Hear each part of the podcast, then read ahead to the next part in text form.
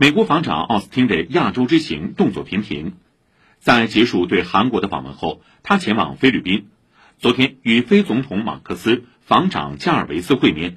寻求扩大美国对菲律宾基地的准入权限。会面后，双方宣布达成一致，菲律宾国防部同意向美军增加开放四座军事基地。此前，根据两国在二零一四年签署的加强防务合作协议，菲律宾已开放五座军事基地，允许美方增建军事设施、存放及部署武器。针对美菲防务合作，我外交部发言人毛宁昨天在例行记者会上回应称，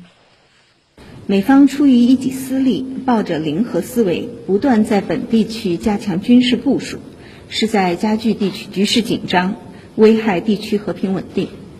地区国家应当对此保持警惕，避免被美国胁利用。